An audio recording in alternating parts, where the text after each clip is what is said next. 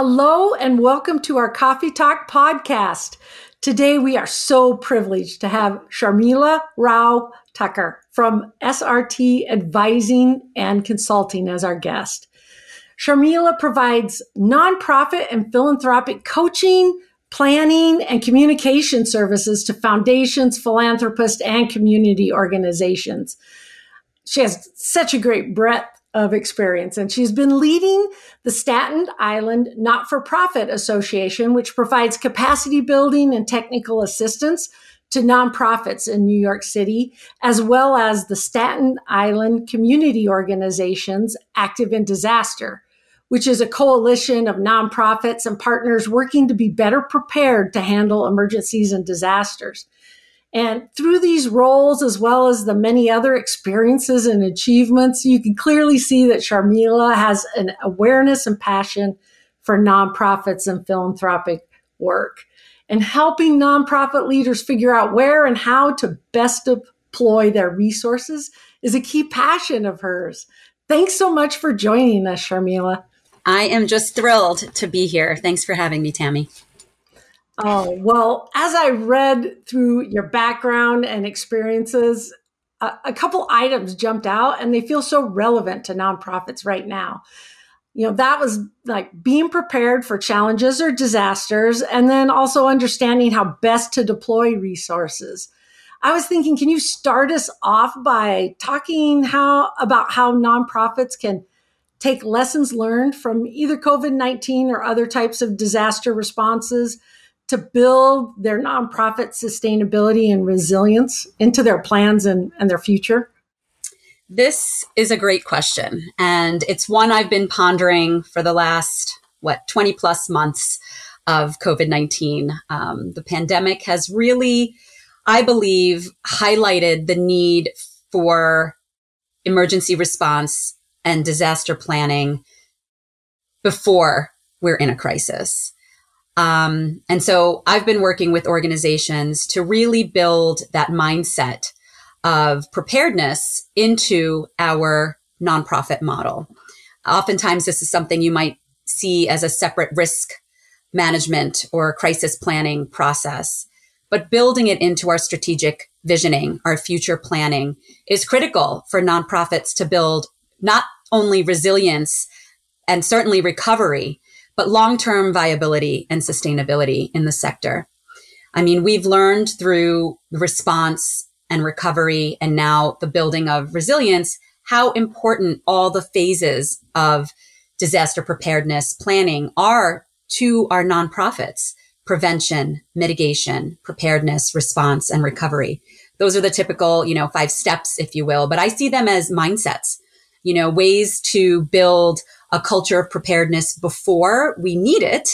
Um, and then of course adjust afterwards so that you know there's this all throughout the, the first year anyway of the pandemic where we heard some organizations or some of us around table saying we're building the plane while we're flying it well you know we don't want i don't think any of us would choose to be in that situation if we didn't have to um, so I am in the work that we're doing with nonprofits and foundations, really trying to figure out how we can carve out enough space to have this dialogue um, before we kind of move into a place where we're going to have the next crisis, right? We want to have space built in to be flexible, to be nimble, to really be responsive. Of course, we're going to be activated and we're going to have to sort of um, respond to what's before us. But planning you know, there's that phrase, failing to plan is like planning to fail.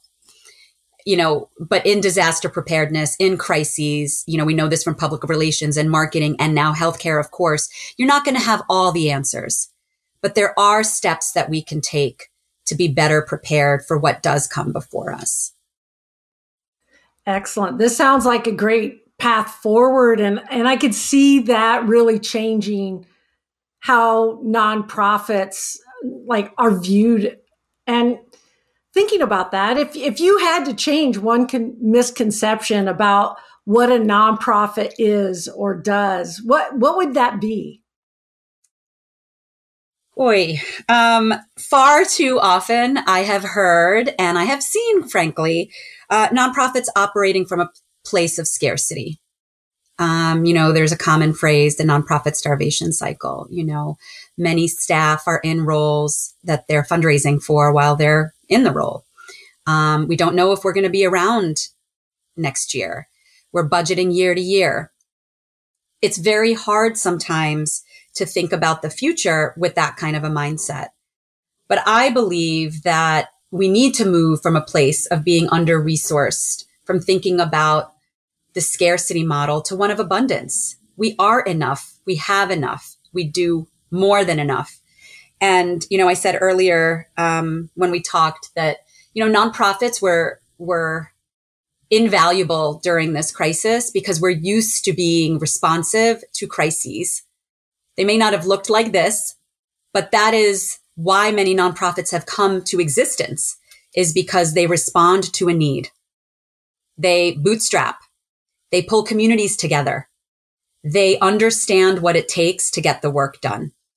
And so, you know, I would like people to know that to me, the nonprofit sector is the richest sector of all. We've got passionate, dedicated, committed people of all ages, all backgrounds, all walks of life. Um, you know, any crisis shows us just how strong and nimble and resourceful and truly resilient we have to be. But we're like that every day. You know, our nonprofit leaders, our community members, our volunteers, our board members, our funders, they have prepared, they've been preparing for things like this for their, for a lifetime. You know, um, that phrase, you know, if you want to get something done, give it to a busy person. In my book, if you want to get something done, you give it to a nonprofit professional, or better yet, you bring a group of nonprofits together and watch the magic happen. We truly know that the power and potential of the collaborative in our collective efforts to build support and care for our our communities is is that's that's where it's at. Um, you know, I would say that what I saw happen during this particular crisis around breaking down silos and pulling community members together, that kind of trust and confidence in each other is what the nonprofit sector has. And so I guess for me, yeah, the misconception around coming from a place of less or always needing, we should be looking at what the strengths are of the sector and the people leading our organizations that are doing work on the front line. We have a lot that we can already work with that needs to be tapped into and frankly further resourced in my opinion. Yes. I I like that. Nonprofits contribute so much and and as you said the the people that that work there that go through those challenges and and every day connect with others and look to solve the problems that that are out there they they are the people that can get things done. I love that. And and while the challenges keep coming the nonprofits they they continue to adapt. So what are some notable changes that you've seen uh, for our, the nonprofits over the past few years so certainly during this crisis, I think there were certain things that were brought to the, to the, to a brighter light. There was a trifecta, if you will, of the public health crisis, obviously, the economic, uh, challenges that we experienced and the call for racial justice. These challenges have always been there, but I think the fact that we experienced the pandemic, it highlighted the need to focus on systemic change, root causes of the challenges that our communities are facing in every sector, in every issue area, social services, the arts, healthcare, you know, building accessibility, building equity, thinking about inclusion and belonging, building readiness and capacity for any next crisis.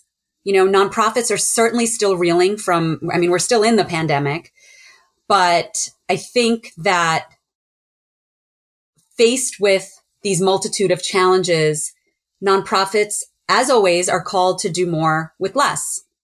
But in some ways, it's been more amplified. And we've seen more and more people who have needs and there's less support to go around, right? There was a period of time where you know, everyone was giving to certain causes, right? Healthcare, public health. If you weren't working on COVID, you weren't getting support this year, this month. You know, for example, our, our arts organizations with the stay at home orders, what, what did we see happen? A lot of those smaller organizations that couldn't open were shuttered. Um, so I, you know, I think that our nonprofits are now struggling to hire and retain their staff to bring back their programming. They've had to reinvent themselves. Some of them have taken on work they've never done before to get some support and funding, which is okay. But how are we going to redeploy, if you will, the resources and the staff that we've had? Um, for me, we've learned just how valued our social, educational, health, arts, and cultural organizations and the work they lead are to every aspect of our lives. You know, I remember people sitting at home and and thinking, oh my gosh, you know, there's only so much work you can do in front of your computer. Uh, they couldn't go out, they couldn't enter, you know, they couldn't experience entertainment. There was so much creativity that happened through online ways to engage each other, to bring back right Three, theater and things like that. So for me, I'm thinking that nonprofits they are the most resourceful, right? That is they've they've lived being resilient through these times, through these crises. Um, so, you know, when having to go without both critical daily services as well as things that create a more holistic community like theater and performance and, and art, after school programs, the world realized how much we all rely on the nonprofit sector. And that sent the message to everyone, but also to our nonprofit leaders that creativity and innovation we are the source of that. The sector, the leaders, the volunteers, the youth, the families. These aren't necessarily notable changes for nonprofits, but it's a notable change in how we've seen the sector. Here in New York, um, our, our membership organization has a campaign, Nonprofits Make New York. You know, and I think so many of us realized how much we need nonprofits for daily experiences we had maybe never realized before. I mean, the kids' arts programs, the you know the park programs that you might do on the weekends. Um, yeah, the performances, the live performances. I have seen nonprofits over the past few years really flex those muscles to think outside the box, to bring people into their work, to shift on a dime. You know, we saw arts organizations put their performances on Zoom. Yeah. We saw social service agencies work with insurance companies to allow them to deliver care virtually and still be reimbursed, right? Yeah. I remember for years, telehealth wasn't even an option, right? Even just electronic financial transactions were not things many nonprofit organizations had set up. You know, we were all scrambling in the beginning. So nonprofits have evolved we because we had to. So we've had a lot of opportunities to kind of get where we are today. I guess I fear that these changes, not that they won't stick, but this is just the start. You know, some people look at nonprofits as not the place for innovation and creativity. You know, there's a, such an entrepreneurial world out there, right? Uh, we talk a lot about small businesses. We talk a lot about startups. Nonprofits have all been startups. They are the, the, that is their history. That is their legacy. Yes. Only yeah. a nonprofit that hasn't been a startup. Exactly. So that all of a sudden, you know, we hear about this mindset, but that's the mindset with which nonprofits have existed since the beginning. And so, you know, notable changes for nonprofits are actually now noticeable, I think.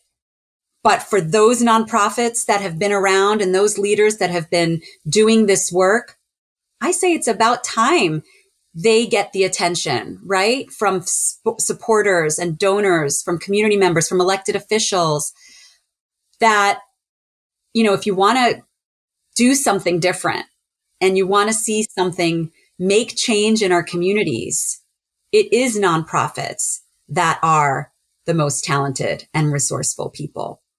They're oh. used to operating in these kinds of models.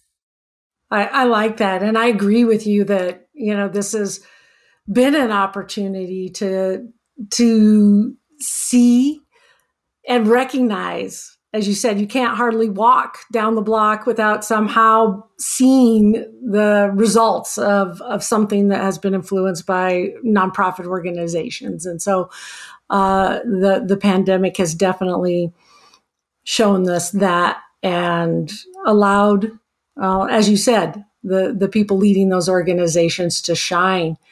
Um, as you think and as you've been coaching and working with nonprofit organizations, yours as, as well as others, are there key elements of success that you've seen help a nonprofit be successful or that you usually recommend for nonprofits to focus on to become more resilient and, and build back better or, or tap into that creativity?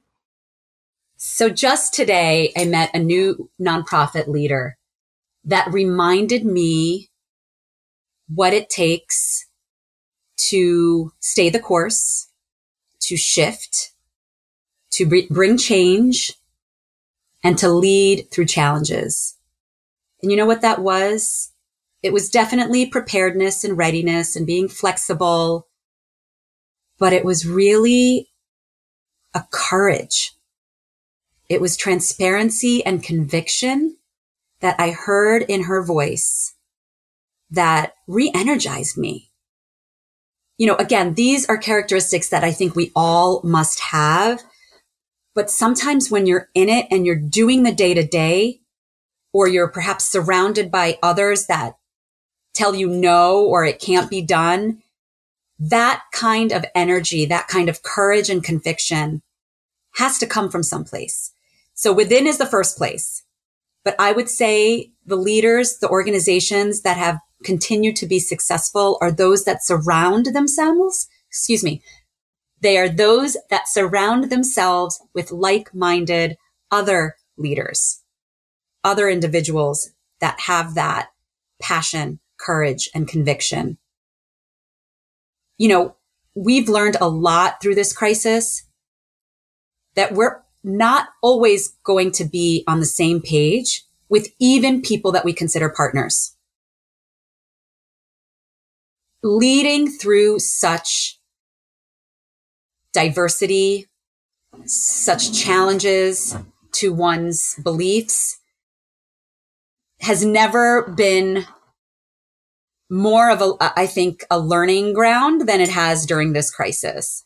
And so listening, to me is one way, in addition to having that internal sense of courage and conviction and all the other characteristics that come from a crisis, right? Flexibility, transparency, being nimble, um, being able to respond and turn on a dime.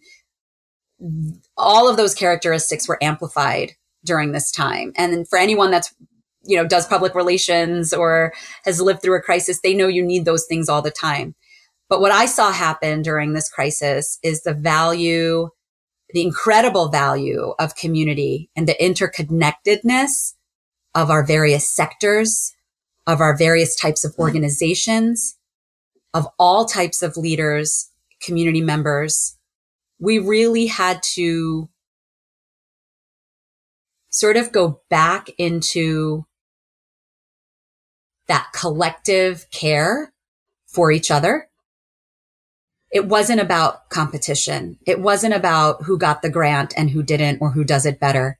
It was we all are in this together and we need to be thinking about the greater good,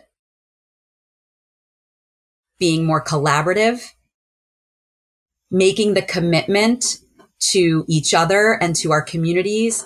That's not always easy in this sector because we're so used to, you know, fighting for the limited resources, right?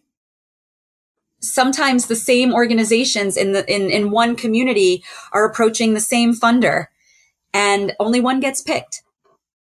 Somehow during this this this period of time, there were so many resources that became available, right? You hear about the multi-million dollar relief funds that were started. You know, we're now seeing nonprofits that have the money to do what they always needed to do. And I ask, why just now, right? Right. What was what was different? What why why were why were they successful? Some of those groups that were able to get the funding and are continuing to be funded. They were ready. They were nimble. Yeah. They had courage to say, I can do this. We can do this. So, you know, I do believe that characteristics that we should continue to focus on involve something we started at the beginning, you know, having a culture of preparedness, making sure that you have established protocols, policies, procedures in place.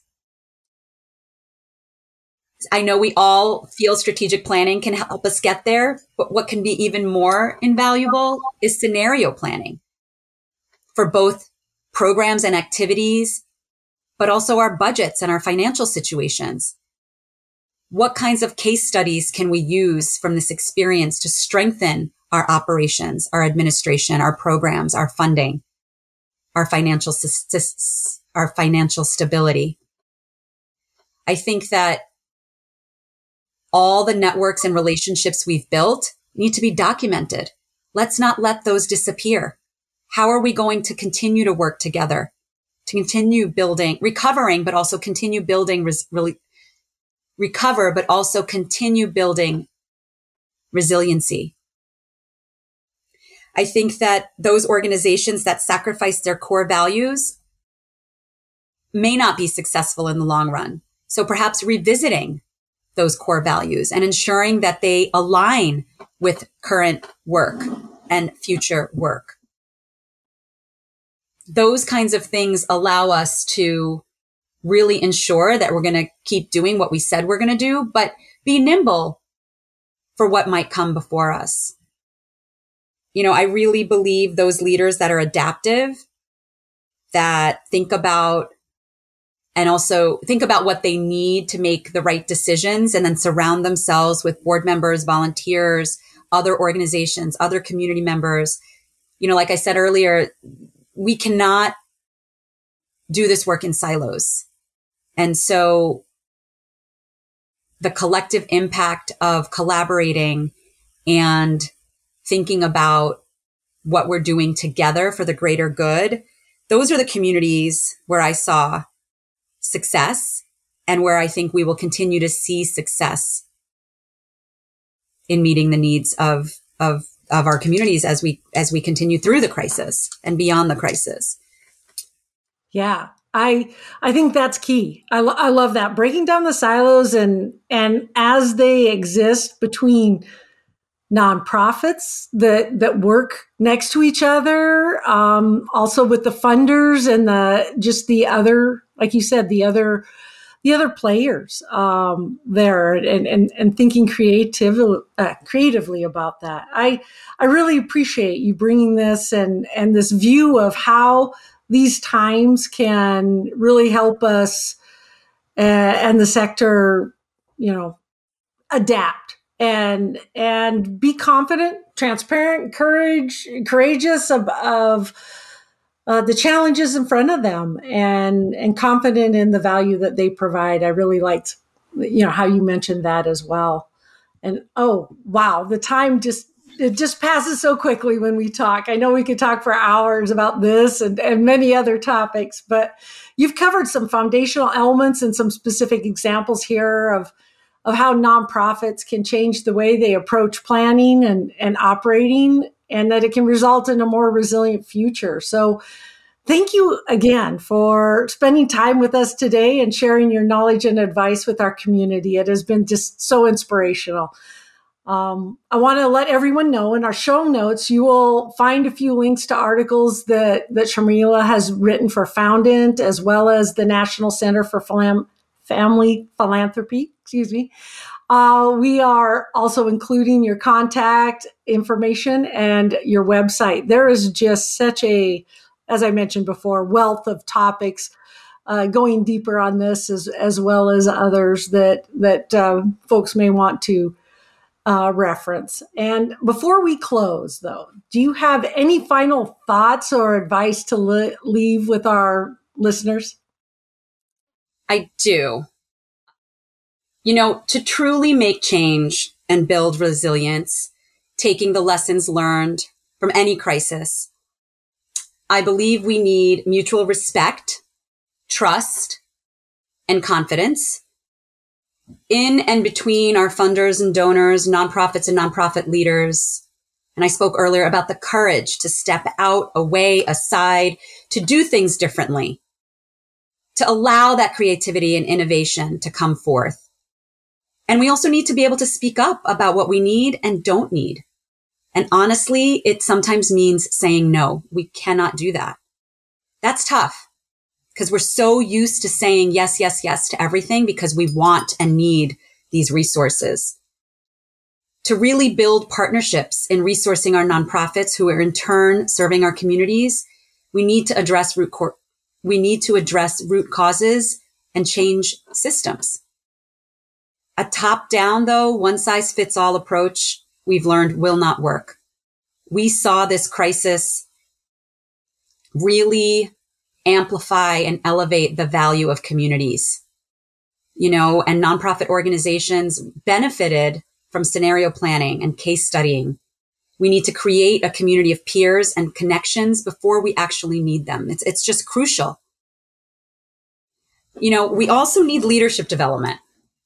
I think an investment in and resourcing our nonprofit leaders and boards they have a role in supporting our leaders and building that culture of resilience, which is preparedness, not just being responsive.